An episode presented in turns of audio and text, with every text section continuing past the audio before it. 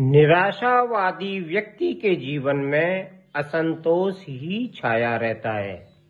वह यह समझ बैठता है कि वह कुछ अच्छा नहीं कर सकता। ऐसा व्यक्ति अपनी नकारात्मक कल्पनाओं और अनोनी संभावनाओं से अपने जीवन को दुखी बना लेता है। निराशा अच्छे भले जीवन की सुख शांति को नष्ट कर देती है। निराश व्यक्ति उत्साहहीन होकर निष्क्रिय हो जाता है।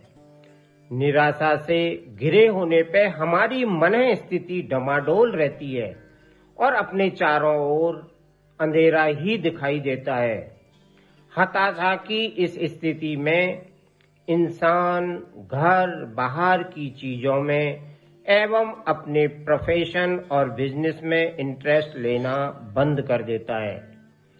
बेकारी से परेशान होकर, आर्थिक तंगी, परीक्षा अथवा बिज़नेस में असफलता रिलेशनशिप और लव अफेयर में असफल होने पर इंसान के जीवन में कभी कभी निराशा का दौर आ सकता है।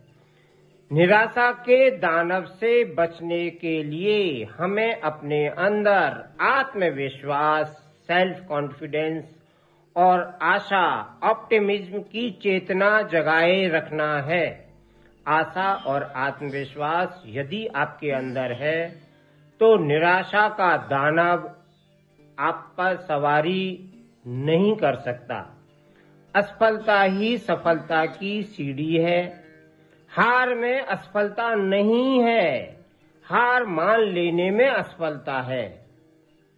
अपने अंदर आत्मविश्वास और आशा का संचार हमेशा बनाए रखिए।